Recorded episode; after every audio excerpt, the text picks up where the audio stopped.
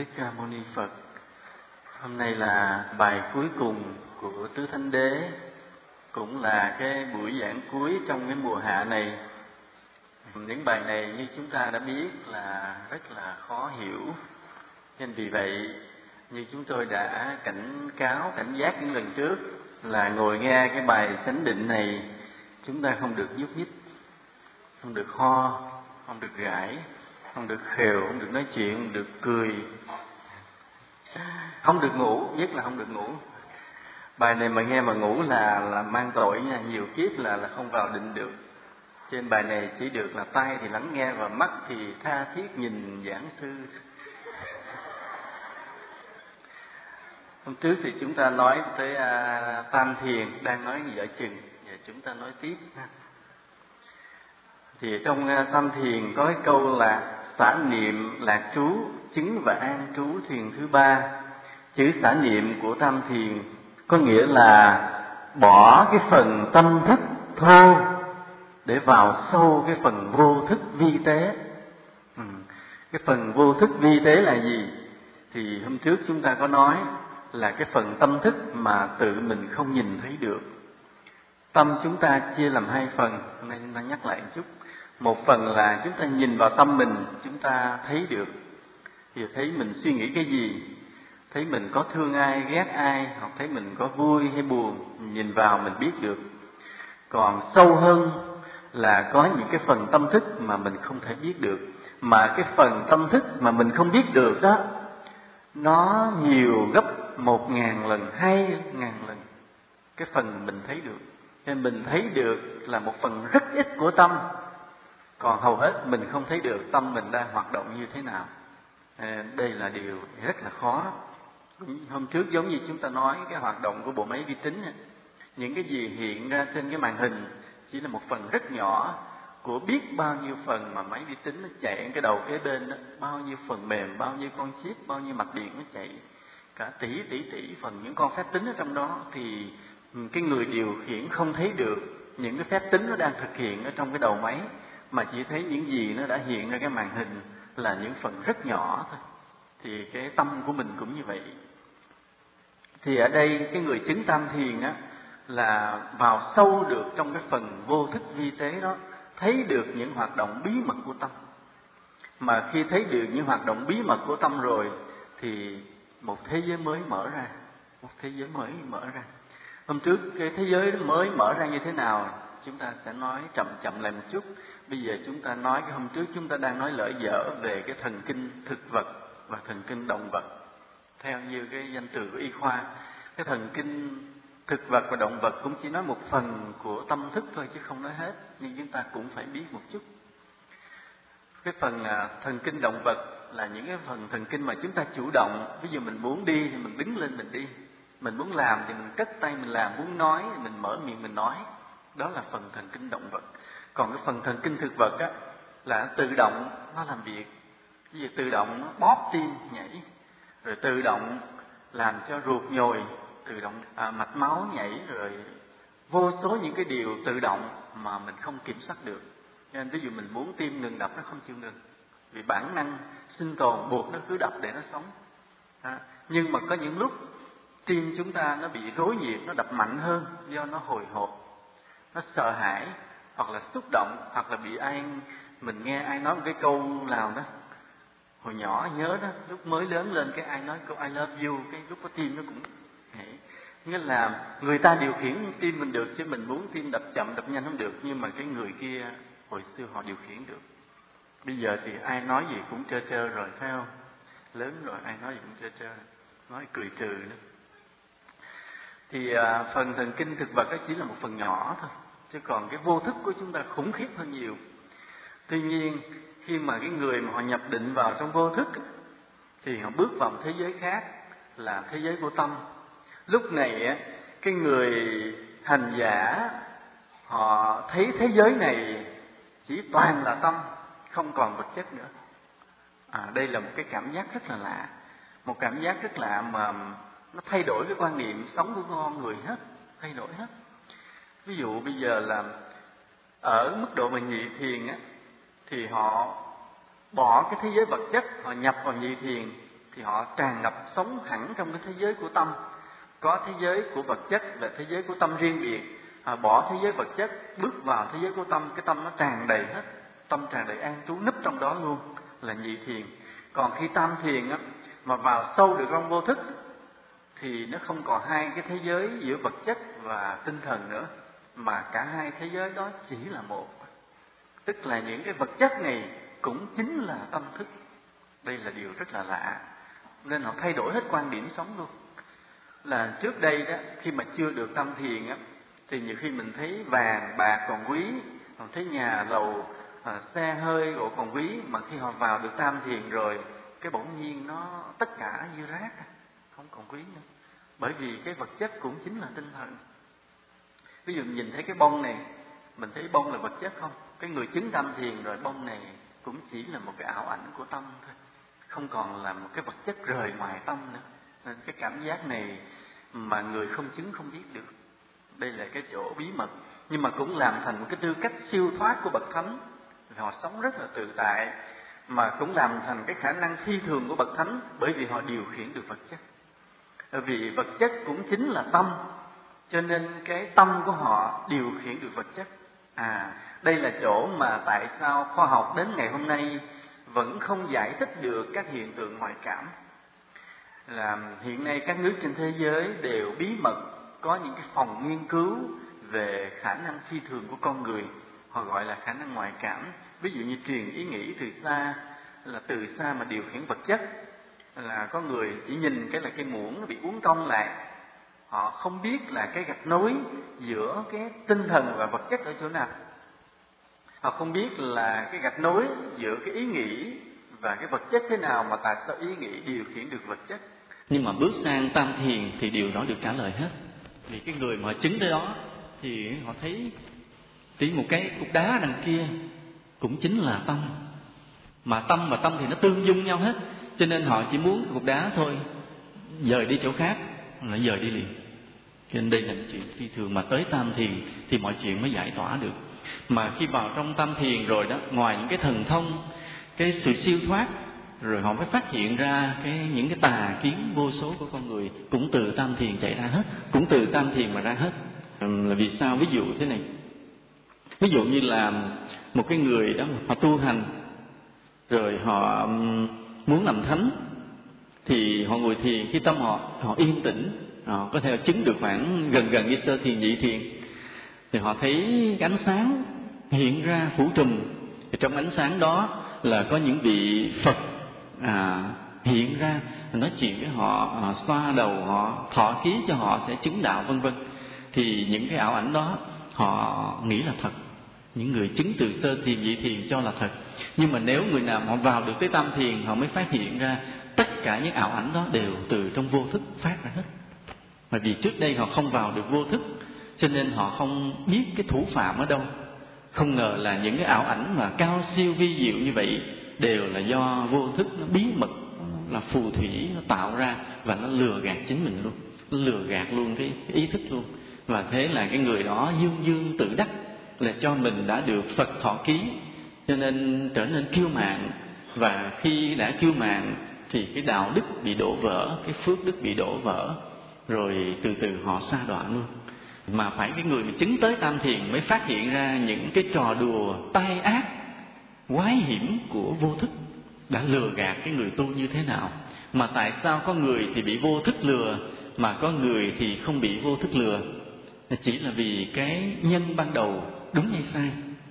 Ví dụ khi chúng ta phát tâm tu hành, mà tâm chúng ta hiền lành chân chính vị tha, không có tham vọng, chỉ có lý tưởng muốn độ sinh, chứ không có cái ước mơ mà muốn cho mình trở thành cao siêu. Nghe cái này đừng có thằng hắn nha, nghe bài này không được thằng hắn nên là không có những cái ước vọng, những cái tham vọng mà để cho mình trở thành cao siêu, để cho người ta tôn vinh, kính trọng. Không có, mà chỉ thuần là vì thương yêu con người, tôn quý đức phật, để mình ráng tu hành làm cái điều lợi như, cho mọi người, cho chúng sinh như vậy. Thì với cái căn bản, cái tâm đó, cái nhân đó thì chúng ta không bị cái trò đùa quái ác của vô thức. Còn cái người mà cái nhân không lành, tức là từ ban đầu khởi tâm tu hành là đã có một cái tham vọng bí mật, là muốn mình sau này trở nên cao siêu đắc đạo làm thánh, mọi người phải quỳ lạy thì chính cái tham vọng ban đầu bí mật đó là dẫn dắt, gây thành cái nhân xấu nằm trong vô thức. Đến khi mình tu được hơi khá khá một chút thì cái vô thức lập tức nó tạo ra vô số những cái trò đùa, những cái ảo ảnh để nó lừa gạt mình. Và mình rơi vào cái kiêu mạng để rồi tan vỡ hết cuộc đời tu của mình, có thể đi vào điên loạn luôn. Ờ, nên cái vô thức là một cái ổ nguy hiểm, là cái nơi mà phát ra những năng lực phi thường ờ, có thể giúp cho mình có cái năng lực cao siêu, nhưng mà cũng là nơi mà tạo nên tất cả mọi cái bất hạnh cho cuộc đời mình. Nên cái vô thức rất là nguy hiểm mà nếu người nào mà tu nhập được vào trong vô thức, thấy được vô thức rồi, thì thoát hết những điều đó, không bị nữa. Vì mọi cái móng động của cái tâm thức để muốn tạo thành một cái gì sai lầm, thì cái hành giả thấy liền thấy liền, thấy tâm mình ở trong đó thủ phạm, nó manh nha, nó động, cái là vượt qua bỏ cái hết liền. Còn cái người mà chứng từ sơ thiền, nhị thiền chưa thấy được, cho nên ở trong vô thức mà nó manh động, nó tạo ra được những ảo ảnh, nó phát ra lên lên trên cái màn hình của ý thức mình không biết thủ phạm nên mình cứ tưởng là thiệt có cảnh ở bên ngoài. Nhưng đâu ngờ rằng là ảo ảnh của vô thức tạo ra còn người chứng vào trong vô thức thấy liền thấy thủ phạm. Nên là cái vô thức nó muốn làm cái gì cái mình thấy chặn lại liền hết liền. Nên cái thế giới của vô thức thật là kỳ lạ một thế giới mới hẳn luôn. Cái đặc tính của những người mà an trú được trong cái tịch lặng của tam thiền của vô thức này, là các giác quan dừng hoạt động là cái con mắt của chúng ta cái người đó họ mở mà họ nhập định rồi họ không thấy nữa. Hoặc là tai này đang thế này nhưng mà nhập định rồi hết nghe luôn, bật tiếng luôn. Là vì sao vậy? Bởi vì mỗi cái giác quan chúng ta có một cái khu thần kinh để chịu trách nhiệm. Ví dụ như con mắt thì có cái trung khu thần kinh thị giác, cái tai thì có cái trung khu thần kinh thính giác, rồi có cái trung khu thần kinh vị giác, khứu giác, vân vân. Như vậy thì khi mà người mà họ nhập định được vào tới cái vô thức của tam thiền rồi, thì những cái trung khu đó tắt luôn không hoạt động nữa. Cho nên người này họ ngồi bất động, mắt không thấy tay không nghe nữa, không gì hết. Và bên ngoài không làm sao động họ được. Nhưng mà chỉ có một cái thế này, nghe nói tới chỗ này, người ta cứ tưởng tam thiền là rơi vào như cây đá không phải. Đó là cái trung khu thần kinh nó không làm việc nữa, mắt không thấy tay không nghe nữa. Nhưng bằng cái tâm trực tiếp họ thấy cả ba ngàn thế giới. Nếu muốn nếu muốn an trú trong tịch lặng thì thôi. Còn nếu họ khởi cái động lên, họ muốn biết một chuyện gì, thì biết chuyện của những hành tinh khác, chứ không phải là biết chuyện của trái đất không. Còn nói ví dụ như biết cái chuyện đây qua tới âu châu là bình thường, chuyện nhỏ đối với họ, khủng khiếp như vậy. Cho nên chúng ta thấy con đường đi trong thiền định của đạo phật vĩ đại lắm, không phải. Cho nên một người chứng tâm thiền không phải biết chuyện trái đất này. Biết chuyện tới sao hỏa, sao kim gì, muốn biết là biết luôn bởi vì lúc đó cái ranh giới giữa tâm và vật không còn nữa. Thấy tất cả đều được tạo bằng tâm thôi. Cái bàn, núi, sông, cây đá ờ, tất cả đều là tâm. Đi cái nhìn hoàn toàn mới, thay đổi hết. Nhưng mà trong cái kinh văn đức phật ghi về tam thiền, hết sức là khiêm tốn, khiến cho nhiều người đọc tới đây không thấy có gì đặc biệt. Nếu mà cái người này không chịu tu chứng hoặc là không nghiền ngẫm kỹ thì không thấy gì đặc biệt hết. Phật diễn tả từ sơ thiền nhị thiền tam thiền tứ thiền. Mình thấy giống không có chuyện gì xảy ra. Phật nói là cái tam thiền ví như là một cái hoa sen còn chìm trong nước. Khi mà mới ló lên từ từ từ từ từ dưới bùn đi lên. À, còn ở trong nước chứ chưa nhô khỏi mặt nước thì được nước thấm tràn đầy hết từ cái ngọn cho tới cái gốc. Và cái hạnh phúc của cái người được tam thiền cũng như vậy cái hạnh phúc như thế cái thanh khiết như thế nó yên tĩnh và nó thấm đầy cả cái thân, giống như là cái cọng hoa sen mà được nhúng chìm ở trong nước, còn chìm trong nước chưa nhô ra khỏi mặt nước. Mình nghe câu này không hiểu. Không hiểu cái vĩ đại khủng khiếp của tam thiền như thế nào. Cái của tam thiền một người mà có thể nhấc người bay lên được như thế nào ừ, tam thiền làm được luôn. Nhưng mà phật chỉ nói một câu rất là khiêm tốn, như cành hoa sen còn trong nước, là được nước thấm hết từ gốc cho tới ngọn. Thì cũng vậy cái người chứng tâm thiền toàn thân của họ từ ngón tay ngón chân kể cả những cái móng tay à, từ những cái bộ phận nhỏ nhất cơ thể đều tràn ngập cái niềm hạnh phúc của cái gọi là ly hỷ trú xả hay là xả niệm lạc trú mà an trú trong cái hạnh phúc an trú trong cái hạnh phúc. Cái hạnh phúc vĩ đại mà từng ngón tay ngón chân đều được thấm đầy như nhau hết chứ thường ví dụ như một người mà mới tu chứng được chánh niệm tỉnh giác tâm rỗng rang thanh tịnh thì họ có cái hạnh phúc rồi. Nhưng hạnh phúc đó, nó bàng hoàng bàng hoàng ở khoảng từ đầu cho tới tâm này thôi. Cái hạnh phúc nó nó ngập ở chỗ khoảng từ cái đầu chúng ta xuống tới cái tâm ngực chúng ta là hết. Nhưng mà người chứng thực sự từ sơ thiền nhị thiền tam thiền mà nhất là tới tam thiền thì một cái ngón chân mấy móng chân cũng tràn ngập cái hạnh phúc mà Phật gọi là lạc trú là an trú trong cái niềm hạnh phúc vi diệu cái hạnh phúc của tam thiền thì khác với cái hạnh phúc của nhị thiền. Hạnh phúc của nhị thiền còn cái sao động, còn sao động. Bởi vì còn cái hỷ, cái mừng vi tế nó kèm thêm với cái hạnh phúc, mà mừng làm cái gì sao động. Còn ở nơi tam thiền, cái mừng nó chấm dứt, chỉ còn cái hạnh phúc thôi. Cái hạnh phúc cao, siêu, vi diệu, tịch lặng. Nên phật ví dụ rất là khéo. Nhị thiền như là nước trong hồ. Chúng ta nhớ không? Chúng ta nhớ phật nói là nhị thiền giống như là cái hạnh phúc nó giống như một cái hồ nước. Kính không có nước chảy ra, mà từ trong lòng đất nước tiếp tục phun trào cho cái hồ đó. Và trên trời mưa tiếp tục tuôn xuống cho cái hồ đó, mà cái hồ đó cứ vậy đó hạnh phúc nó tuôn trào tuôn trào, mà không mất đi đâu hết. Không có một cái khe nhỏ để rỉ cái nước đó ra. Cái hạnh phúc nó không bao giờ thất thoát, không mất, không có suy xiển cứ tuôn trào tuôn trào. Nhưng chúng ta nghe, chúng ta vẫn cảm nhận được có cái gì nó hơi động động. Nước phun, mưa rơi, phải không? Hơi động động còn qua tới tam thiền, phật ví dụ hạnh phúc đó. Giống như cái hoa sen yên tĩnh trong cái mặt hồ, trong cái hồ nước yên tĩnh. Rất là tịch lặng, nhưng mà cái hạnh phúc nó tràn ngập, thấm hết từng cái gai sen. Giống như chúng ta vậy nó giống như từng cái lỗ chân lông, từng ngón tay, từng cái móng chân gì cũng tràn ngập hạnh phúc hết. Nên đây là điều mà phật ví dụ nghe nhẹ nhàng, nhưng mà cái ý nghĩa nó thật là lớn lao, không có đơn giản. Cái người mà chứng tam thiền như thế thì muốn chết lúc nào cũng được. Là họ có thể tự tử bằng cái định. Ở nhị thiền á, thì họ thanh thản chờ cái chết tới. Cái người mà chứng nhị thiền á, họ biết trước ngày chết. Rồi họ cứ ngồi như biết là tuần sau chết, họ báo trước cho người thân. Rồi tuần sau ta đi. Thì tới cái ngày giờ duyên nó tới rồi, họ lên họ ngồi bắt chân kiếp già họ an trú rồi cái từ từ cái chết nó kéo tới kéo tới, cái cái thân này nó tự động nó tắt cái sự sống theo cái duyên. Họ không muốn giữ lại nữa, họ không muốn kềm. Chứ ở người nhị thiền đó, họ dùng cái định họ kềm kềm kềm, họ kéo cái sống lại được. Nhưng mà họ không muốn, họ biết duyên đã hết rồi, thì họ chờ và cái chết nó kéo tới, cái bỗng nhiên những cái mạch sống nó càng dần càng dần càng dần nó tắt. Rồi cái họ bỏ thân, cái thần thức của họ sáng ngời vượt ra khỏi thân, họ lên trời, họ ở. Đó là họ chờ cái chết. Còn cái người tam thiền á thì họ không cần chờ cái chết tới, mà muốn chết thì chết, muốn sống thì sống. Ví dụ như họ muốn chết, họ đứng đó, họ nhập định chết liền, chết đứng liền. Mà cái thần thông giữ cái thân họ đứng yên không ngã. Cái chuyện này chúng ta nghe rất nhiều về các thiền sư. Thiền sư như vậy, ngày phong hiệp vậy. Ngày lúc đó ngày chết, ngày muốn chết. Cái ngày nói ta đi xa, có ai đi theo không? Thì những cái người, cũng cái câu nói của ngài như vậy thì hầu hết đệ tử không đủ cái thần thông để hiểu được ông thầy mình những ngài nó bóng nó gió nhưng mà người thị giả thì có thần thông cũng chứng đạo gần như thầy nên hiểu được. Ý ông thầy mình bữa nay ông nói đi xa là ông đi luôn. Cái người đứng lên nói dạ con đi được. À, nói vậy ta đi trước nha. Ngài đứng lên ngài tịch liền. Người thị giả đứng lại chắp tay ngay bên cạnh tịch luôn.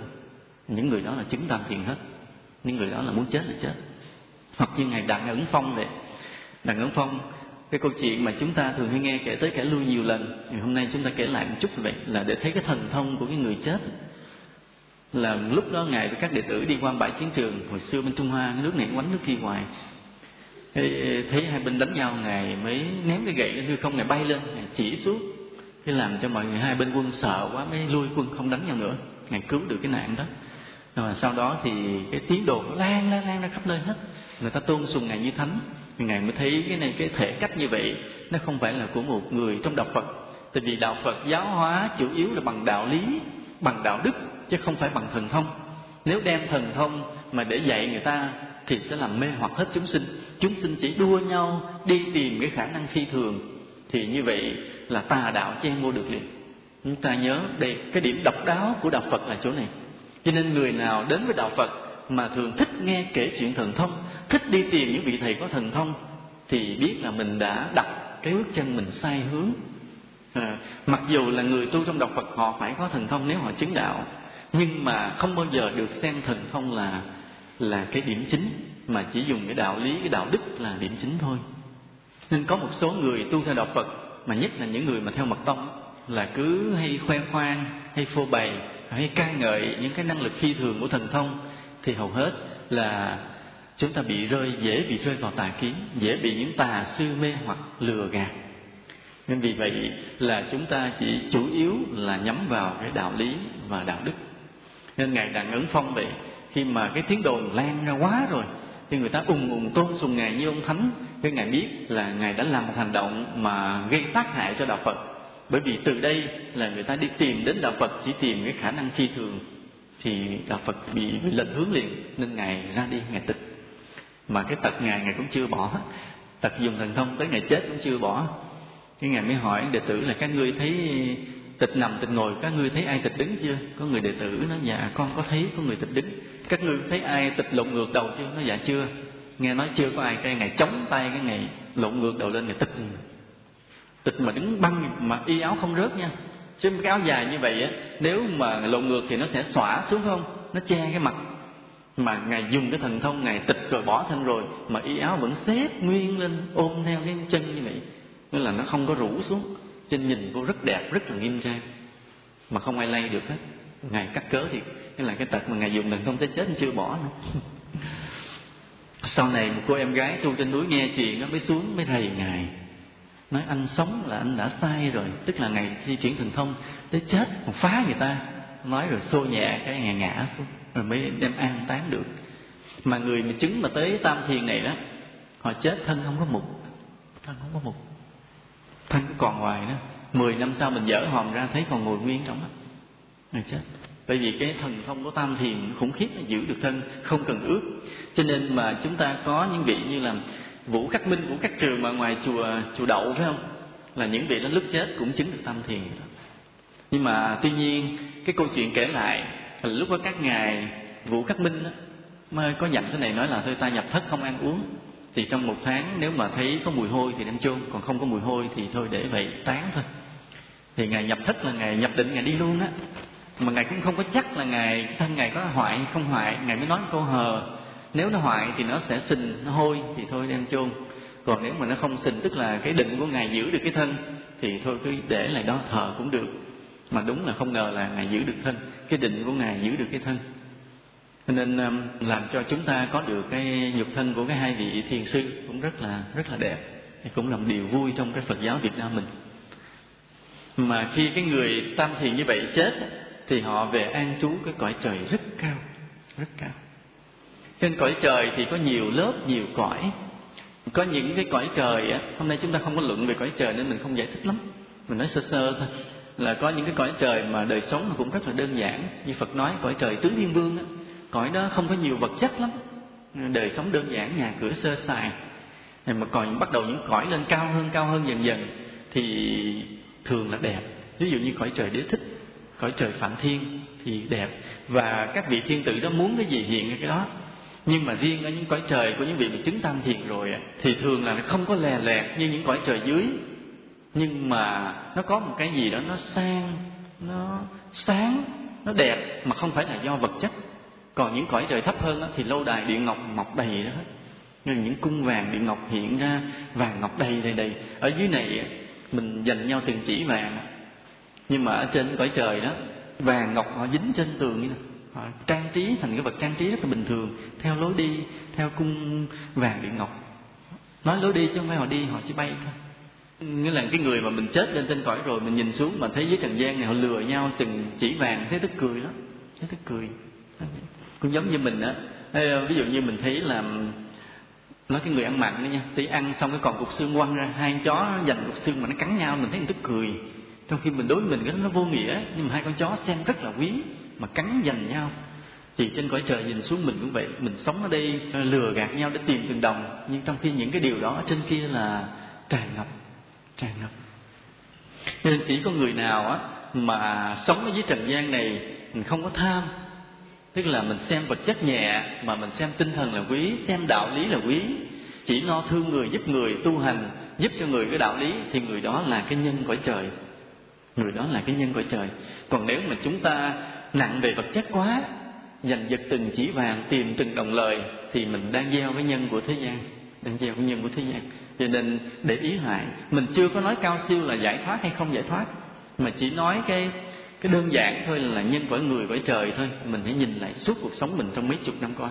Nếu mình nặng về tiền bạc, có thể mình nghèo, có thể mình giàu không biết, nhưng mà hễ người nào là đi tìm từng cái đồng, từng lời cái nọ, thì biết rằng mình tiếp tục gieo cái nhân của cõi người còn người nào sống cao thượng, xem nhẹ tiền bạc vật chất, thì đó là gieo nhân cõi trời. Nhớ như vậy. Tuy nhiên thế này, cái người mà chứng tam thiền á, đến chỗ này mà nếu nếu không được một vị thầy hướng dẫn, thì cứ tưởng mình là chứng đạo viên mãn, tưởng mình bằng phật rồi. Đây là cái chỗ chết người. Cho nên đây là cũng là một cái gọi là bất hạnh của những người mà sinh ra đời không gặp phật nên tại sao mà trong cái, có những điều khó đó, có nhiều đau khổ, những điều bất hạnh của chúng sinh là sinh ra vào cái thời mà không có phật? Vì không có cái người mà chứng tột đỉnh như vậy, mình cứ đi dò dẫm dò dẫm, mò mò mò, không biết tới đâu rồi. Là tới cái chỗ này không biết là mình đã xong chưa, hay là còn phải đi nữa. Nên đây là cái cái bất hạnh. Ví dụ có người có được cái phước, chứng tới tam thiền rồi, mà nếu không có một bậc minh sư cao hơn mình, thì ngang đây cái tưởng mình là viên mãn. Rồi thôi, ngang nó an trú rồi đó thành có một cái từ mãn ngấm ngầm, nó xuất hiện tồn tại trong tâm mình. Thì cái kiêu mạng bí mật vẫn tiếp tục tồn tại. Nên đây là chỗ rất là khó. Cái người này đó, không ai khuyên được đâu. Tại vì họ quá cao siêu rồi. Cái người nói ờ coi vậy chứ anh mới chứng vậy chưa phải là viên mãn. Họ rầy liền. Tại họ nghĩ là họ đã quá cao siêu. Nên ở đây là chỗ mà mình tự nhắc mình thôi. Nếu người nào mà chứng tới chỗ này, thì phải trong tâm, phải tiếp tục cái tác ý đây gọi là phật gọi là như lý tác ý. Như lý tác ý nghĩa là mặc dù chứng cao siêu, thấy tâm và vật bằng nhau, thần thông hiện ra đầy đủ, kiến giải phi thường hết, vẫn phải tác ý như thế này. Chấp ngã và vô minh cũng vẫn còn. Chỉ cần tác ý như đó thôi, thì người này không rơi vào ngã mạng, còn có thể tiếp tục chứng tứ thiền để giải thoát. Còn nếu người này mà không tác ý, không cảnh giác nhắc mình là coi vậy chứ vẫn còn vô minh chấp ngã thì người này sẽ kêu mạng đứng lại liền, thì có thể là vài trăm ngàn năm sau lui lại. Nhớ nha, định vẫn có cái giá của nó, không bao giờ là vĩnh viễn. Vì chứng được cái đó rồi, đừng có tưởng là vĩnh viễn. Chứng tam thiền rồi, có thể là năm ngàn năm sau lui trở lại. Nếu mà mình có cái nhân xấu tiềm tàng ở trong cái kiêu mạng tiềm tàng, năm ngàn năm sau, năm chục ngàn năm sau, một trăm ngàn năm sau, sẽ rớt mất cái phước đó, rớt xuống trở lại làm người bình thường tu lại nữa. Nên rất là uổng còn nếu ngang đó mà mình cảnh giác, mình biết được là vô minh chấp ngã mình vẫn còn, thì tiếp tục đi nữa để có thể chứng đạo viên mãn luôn. Hôm nay nghe bài này mệt không? Chuyện của thánh quá cao siêu ha mệt không? Yeah. nếu mà người nào mà nghe bài này mà tâm hoan hỷ thích thú thì đang gieo trồng cái thiện căn lớn cho mình đó. Còn người nào nghe bài này mà nản là mất thiện căn trong Phật pháp đó nha. Ráng đây là những điều rất quan trọng. Chúng tôi không nói hù đâu đây là sự thật ạ. Giờ mình bước qua tứ thiền. Cái nguyên văn của tứ thiền Phật nói thế này, người này xả lạc, xả khổ, diệt hỷ ưu, chứng và an trú thiền thứ tư, không khổ, không lạc, xả niệm thanh tịnh. Cái câu nói như cô thần chú hiểu không? Rất là khó ha. Tức là một cái trạng thái cực kỳ cao siêu mà phật nói có mấy chữ nghe gọn bân nên đây là điểm mà mà thành tử chúng ta thấy chúng ta đừng tưởng là chúng ta hiểu hết phật giáo, không có đâu. Đạo phật vẫn còn nhiều điều bí mật, như một cái kho tàng bí mật mà vẫn chưa có người khai phá, không phải dễ đâu. Đó, vài cái câu đơn giản như vậy mà phật diễn tả trạng thái mật thánh chứng cao tồn. À, để chúng ta từ từ phân tích với nhau. Cái xả lạc xả khổ là bỏ trạng thái lạc sung sướng, bỏ cái trạng thái khổ, diệt những cái lo, cái mừng, chứng an trú thiền thứ tư. Cái trạng thái nó là không khổ, không lạc, xả niệm thanh tịnh không còn cái vui của cái cái tam thiền, bị cái vui, cái hạnh phúc của tam thiền coi vậy chứ vẫn còn động. Trên cái chỗ này chấm dứt luôn cái cái lạc. Và vì chấm dứt luôn cái lạc, cho nên cái cảm giác của đau khổ đối xứng với nó cũng mất luôn. Con người này đã đến chỗ giải thoát rồi. Mà thêm cái chữ là xả niệm thanh tịnh, chữ xả niệm là gì? Hội tam thiền á, chúng ta cũng nghe cái chữ xả niệm lạc trú, phải không? Qua tới đây chúng ta nghe chữ xả niệm thanh tịnh. Hai cái chữ xả niệm này nghĩa khác nhau hoàn toàn. Ở chỗ tam thiền á, cái chữ xả niệm là bỏ cái phần tâm thức cạn mà lọt vào trong cái vô thức vi tế. Vĩ đại, mênh mông. Còn ở chỗ tứ thiền á, cái chữ xả niệm này có nghĩa là thoát hẳn hoàn toàn thế giới của tâm, không còn tâm luôn. Hồi nãy tam thiền á, bỏ ý thức nhưng vào vô thức, thì vô thức này cũng còn ở trong trong tâm, nên bản ngã còn rỗng hễ còn tâm là còn bản ngã. Nhưng mà qua thế tứ thiền, thì xả niệm này có nghĩa là bỏ hẳn cái tâm luôn. Dù là ý thức, dù là vô thức, thì cái người chứng tứ thiền này thoát luôn cả cái hệ thống tâm thức của mình luôn, hoàn toàn thoát hết luôn, vượt khỏi tâm thức luôn. Cho nên cái người này không còn cái bản ngã cá nhân nữa. Cái người mà chứng tới tứ thiền vì đã vượt hẳn hoàn toàn tâm thức cho nên không còn cái bản ngã cá nhân. Bản ngã chỉ tồn tại trong tâm. Hết tâm thì hết bản ngã. Ở tam thiền tuy rất cao siêu nhưng vẫn còn trong vô thức. Dù vô thức đó rất cao siêu, rất vĩ đại, nhưng vì còn tâm nên vẫn còn ngã. Còn qua tới tứ thiền, xả niệm này có nghĩa là vượt khỏi cái tâm thức cá nhân, cho nên vượt khỏi cái ngã chấp cá nhân để trở thành toàn thể vũ trụ luôn cái chỗ này mà chúng ta nói suốt đời không hết. Cho nên trong cái bài tứ thánh đế phần chánh định này, chúng ta chỉ ráng diễn tả chừng hai lần giảng thì là nghĩa là chúng ta nói về những cảnh giới của thánh rất là sơ sài, không đâu ra đâu hết. Chứ còn cái cảnh giới của một người mà chứng tới tứ thiền, mình nói suốt đời không hết, những cái vi diệu, những cái cao siêu, những cái tinh tế, những cái đặc biệt, chỉ cho sợ mình không hiểu thôi, chứ nói hoài ra hoài. Nhưng mà ở đây là chúng ta chỉ học một phần, nhưng mà chỉ mong rằng là cái người nói cũng như người nghe, có thể chúng ta đều chưa chứng. Nhưng mà khi chúng ta nghe, chúng ta với cái tâm khát khao, thiết tha, kính trọng những cảnh giới này, thì khi mà chúng ta nghe cảnh giới tam thiền, tứ thiền này, chúng ta khát khao, kính trọng, là chúng ta đang gieo cái nhân để một lúc nào đó mình cũng sẽ chứng được điều này. Còn nếu ai nghe những điều này mà tâm hời hợt, thì mất đứt cái căn lành luôn nha, sẽ không bao giờ chứng được những điều này nữa. Hãy nhớ như vậy. Cái hạnh phúc cái vi tế của tam thiền thì cũng bị vượt qua luôn rồi, bỏ luôn. Cho nên cái lạc, cái khổ bỏ hết. Mà cái hạnh phúc này á, phật ví dụ khiêm tốn thế này. Bởi là phật để cho những cái trường hợp này giống như một cái ẩn ngữ, một cái thách đố, một bài toán, một cái công án mà cho chúng ta phải chiêm nghiệm bằng cả cái cuộc đời tu hành vất vả của mình mới có thể hiểu được hay không. Đó là phật nói ví dụ như một người ngồi trùm một cái tấm vải trắng trùm phủ hết cả người, thì cái toàn thân người đó từ đầu cho tới chân không có chỗ nào mà không có được cái tấm vải đó che. Cũng giống như là cái người chứng tứ thiền, cái sự sáng suốt thanh tịnh đó, thì toàn thân người đó không có một cái móng tay, móng chân, một cái sợi chân lông nào mà không sáng suốt thanh tịnh thường á, ví dụ như chúng ta tu mình tu thiền hôm giờ hãy lâu lâu mà tâm mình thanh tịnh á, mình chỉ thấy thanh tịnh ở đâu? Cái đầu mình rộng chút thôi. Còn ở đây đó, cái người mà chứng tứ thiền á, thì cái sợi tóc trên đầu á, nó cũng bằng như là cái móng với chân. Nó đều biết như nhau, đều sáng như nhau, đều thanh tịnh như nhau, đều trí tuệ như nhau. Chúng ta không hiểu được cái chỗ mà cái móng chân nó cũng sáng suốt, cũng có trí tuệ. Có một lần có một thiền sư cũng nói nói sơ sơ mà giống giống như vậy. Như có người đệ tử hỏi là, con nghe nói trong kinh nói là khắp thân là tai là mắt, hay khắp thân là tay là mắt gì đó? Thì con không hiểu. Thì vị thiền sư trả lời là giống như trong đêm mà quơ tay ra phía sau để tìm chiếc gối. Ngài thiền sư lại đưa ra một cái câu ví dụ đơn giản, thực tế. Mà cái người thì giả, người đệ tử hiểu liền. À con hiểu rồi. Cái ông thầy hỏi, con hiểu sao? Nó giả khắp thân là tay mắt là cái chỗ đó lúc đó bình thường á, chúng ta muốn tìm cái gì đó mình phải lệ thuộc vào con mắt. Nhưng mà ví dụ như trong đêm tối, con mắt không nhìn thấy được, bỗng nhiên mình cũng cảm nhận là lúc đó khi mà con mắt đóng lại rồi, không còn thấy rồi, bỗng nhiên mình vẫn cảm thấy có cái biết nó trùm khắp người mình, giúp cho mình đi rà rà tìm cái gối, chứ không phải là chỉ hệ mắt thấy thì mới biết. Còn ở đây mắt không thấy, mình vẫn cảm nhận có một cái biết gì nó phủ trùm để mình giúp cho mình mình rà rà những vật chung quanh mình. Đúng không? Đúng không? Đó không tin tối nay nhắm mắt lại đi tắt đèn hết nhưng mò mò cái gối thôi đó. hễ mà đụng đầu bể sáng thì chạy từ tân mắng vốn thì trụ trì sao ừ. thì ở đây đó cái chỗ mà Phật nói tứ thiền cao siêu hơn là đến nỗi từng cái móng tay móng chân ở trong đó cũng chứa đủ cái trí tuệ như là cái bộ não luôn ví dụ cái tâm của một vị thánh chứng tứ thiền đó, là họ biết tất cả thấy tất cả hiểu được thông suốt đạo lý hết thì Phật nói rằng cái móng chân của họ, của cái vị đó cũng hiểu như vậy, cũng biết như vậy luôn. Nghĩa là sự sáng suốt trùng khắp như vậy.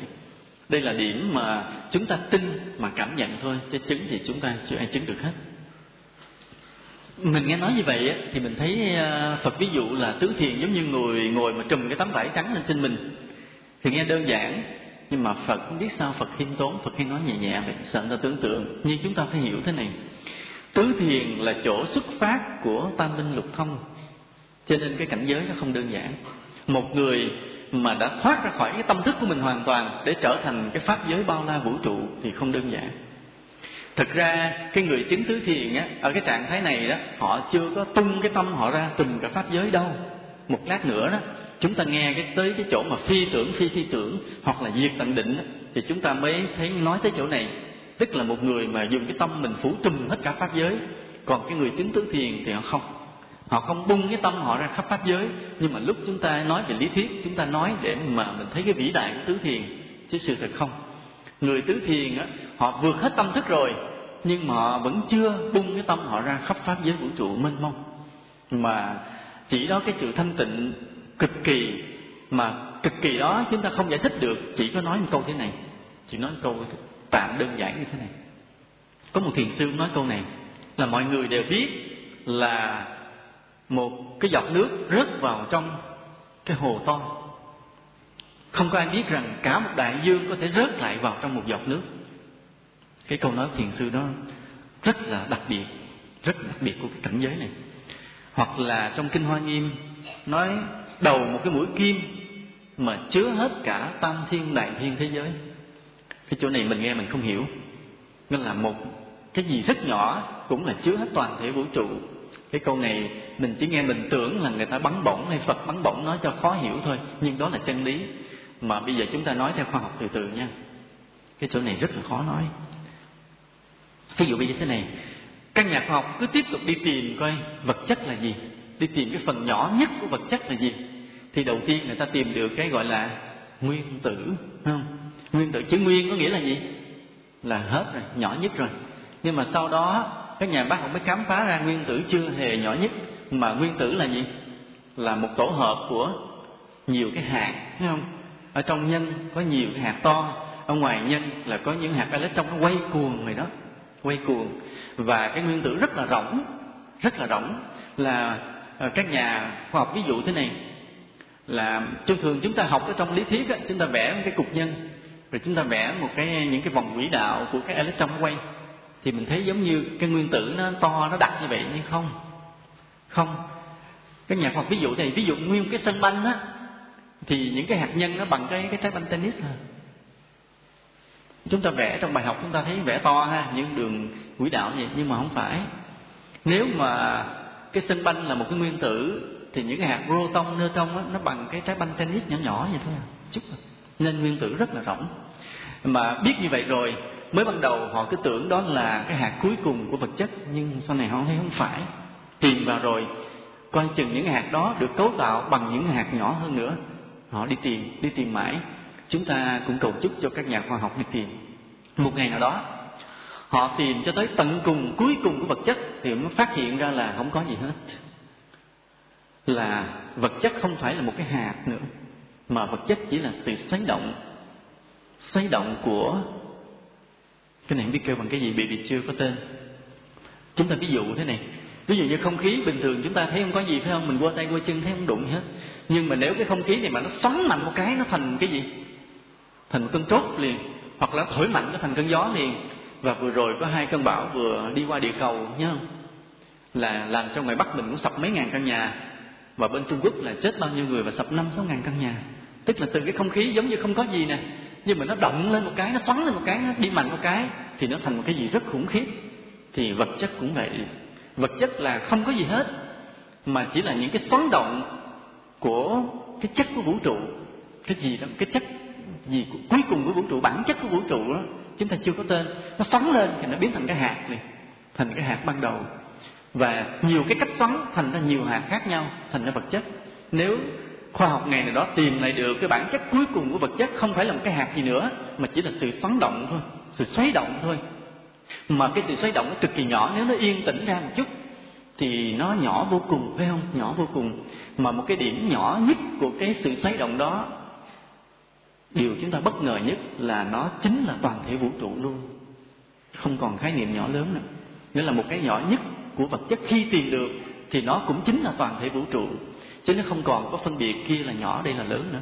Không còn nghĩ là vũ trụ là mênh mông, vô biên vô hạn, còn cái hạt kia quá nhỏ quá nhỏ không? Không ngờ là cái nhỏ nhất nhỏ nhất nhỏ nhất của vật chất, khi mà dừng lắng lại tìm được thì nó cũng chính là một vũ trụ mênh mông luôn, giao thông với nhau luôn. Nên đây là một điểm mà vượt ngoài cái trí tưởng tượng, vượt ngoài ngôn ngữ, vượt ngoài những khái niệm bình thường mà khoa học chúng ta vẫn biết được. Mà chúng ta vẫn mong ngày nào đó khoa học sẽ tìm tới đó. Thì để cho khoa học cũng biến thành đạo học là Phật pháp cũng trở thành khoa học chung của nhân loại luôn. Lúc đó loài người sẽ bước lên một cái nền văn minh mới, rực rỡ hơn, huy hoàng hơn, thánh thiện hơn thiên liêng hơn. Lúc đó khoa học cũng chính là đạo học, mà sợ ngày đó còn rất là xa. Thì chúng ta biết là các nhà khoa học lúc nào cũng đi tìm tòi cái nguyên tắc của dĩa bay. Không hiểu tại sao dĩa bay họ bay bằng cách nào mà giống như là muốn treo lơ lửng là treo. Chứ không giống như mình muốn treo lơ lửng là phải quạt gió quá chừng, thổi bụi bùng bùng bùng bùng mới đứng yên được hoặc là mình muốn bay thì phải phun ra đằng sau cái lượng khói thì mới chạy phía trước. Còn với bay không, đứng yên này. Mà cần thoát một cái yến là bay mất liền. Cái nguyên tắc bay giống như là phá vỡ được cái trọng lực hấp dẫn vậy đó. thì khi nào mà khoa học tìm được tới cái bản chất của vật chất thì sẽ hiểu được bản chất của trọng lượng. Thì lúc đó mới hóa giải được cái trọng lượng để mà tạo ra được những dĩa bay tương tự như người ngoài hành tinh. Trên nền văn minh của những người ngoài hành tinh họ rất là xa, họ đã đến gần với đạo học rồi họ đến gần với đạo học, họ mới tìm được bản chất của trọng lượng. Mà tìm được bản chất của trọng lượng là do tìm được bản chất của của vật chất. Mà tìm được bản chất của vật chất không ngờ chính là tìm ra được cái bí ẩn của vũ trụ luôn, bản chất của vũ trụ luôn. Thì người kính tới tứ thiền là đi tới chỗ này. Họ ngoài tâm thức nên họ hiểu được vũ trụ, mà mình chưa nói là tâm bung ra khắp vũ trụ. Phật nói thì nhẹ nhàng, nhưng mà bởi vì tứ thiền là nơi xuất phát của tam minh lục thông ví dụ như là vì đó có thể hướng tâm, nhớ lại vô lượng kiếp của mình. Nhớ lại vô lượng kiếp, vô lượng kiếp của mình. Thì nhớ lại vô lượng kiếp của mình, nghe nói thì hay, phật diễn tả là vì đó có thể nhớ lại từng kiếp, trong kiếp đó mình sinh ra bởi cha mẹ nào, tên gì, đã tạo những hạnh nghiệp gì, vân vân. Rồi nhớ lui nữa lui nữa xa mãi xa mãi. Chúng ta sẽ thắc mắc một câu, vậy kiếp ban đầu là gì? Kiếp ban đầu của mỗi chúng sinh là cái gì, phải không? Kiếp ban đầu mỗi chúng sinh là cái gì? Rồi để ngày nay chúng ta trôi lăn tới giờ này vô cùng đau khổ. Vô cùng đau khổ. Là kiếp bắt đầu đó là gì? Có ai thắc mắc câu đó không? Có ai thắc mắc? Ừ. à, nên ở đây lại là một bí ẩn cuối cùng nữa. Ở đây đó chỉ có phật mới biết chỉ có a la hán mới biết được cái kiếp ban đầu là gì. Biết mà cũng không nói được luôn. Biết mà cũng không nói được luôn. Bởi vì cũng không có ngôn ngữ diễn tả được cái chỗ đó luôn thì mình nghe nói vậy, mình nói, thì nói cũng trớt vớt, thì cũng trả lời gì đâu. Phải nói cho ngon kìa, phải làm sao đạo Phật trả lời được cái câu cho rõ ràng, kiếp ban đầu là cái gì thì tôi mới theo đạo Phật. Chứ còn nói mà đợi tôi chứng là tôi mới mới biết thì thôi, tôi không theo đạo Phật. Cái chỗ này nhiều mình cũng phải ức, phải không? Ờ, Phật ngon, Phật nói đi đâu Phật cứ giống Phật cũng trả lời nó giống như một người bị mũi tên cắm luôn, người, mũi tên độc. Rồi cái bác sĩ lại đòi nhổ, cái nó, không, phải cho tôi biết cái người bắn tôi tên gì giai cấp nào dòng dõi nào đi học võ đâu mà bắn hay như vậy. Chứ còn tôi là không ai bắn trúng hết. Ừ. à, mà cái tên nó làm bằng cái chất liệu gì gỗ gì tổng thuốc độc gì vân vân. Thì đức phật mới nói chưa tìm được câu trả lời thì thuốc độc ngấm người này chết liền thì cũng vậy cái người mà nói bây giờ phải cho tôi biết cái kiếp ban đầu từ đâu mà tôi trôi lăn tới ngày hôm nay. Mà để hôm nay tôi cứ lang thang mà tới chùa từ tân nghe mà ngồi dưới đất khổ quá gì nè. Nó như vậy. Phải cho tôi biết tôi mới tu thì phật nói, để mà giải thích cho được, hiểu cho được cái kiếp ban đầu đâu, thì đang ngồi chùa từ tân, đầu già, héo, tóc bạc từ từ từ chết chôn luôn, vẫn chưa nghe được câu trả lời, vẫn chưa hiểu nổi câu trả lời cái kiếp ban đầu ở đâu. Bởi vì cái đó đụng vào chỗ tuyệt đối, đụng vào cái khái niệm của sự tuyệt đối. Cho nên vì vậy mà chúng ta không nói, mà nói không nói thì cũng giống như không biết, phải không? Nói, ồ, tại chắc anh không biết chứ Ờ, mới nói giả bộ nó không nói. Nếu có ngon biết nói đi. Ờ, thì phật lại nói, muốn mà cho anh biết được thì anh phải chết trước khi anh hiểu. Cứ lẫn quẩn cãi nhau hoài. Nên thật ra, cái khởi nguyên ban đầu của luân hồi cũng là một điều rất là bí mật, rất là tuyệt đối. Trong đó nó gồm cả hai điều vừa tất nhiên vừa ngẫu nhiên. Ừ. tất nhiên và ngẫu nhiên. Tất nhiên là theo nhân quả. Chúng ta gieo nhân này, chúng ta phải gặt quả kia chúng ta đã tạo những hành nghiệp này nên chúng ta phải tái sinh với cái phước lực giàu sang như thế, đẹp xấu như thế, trí ngu như thế. Đó là cái tất nhiên, phải không?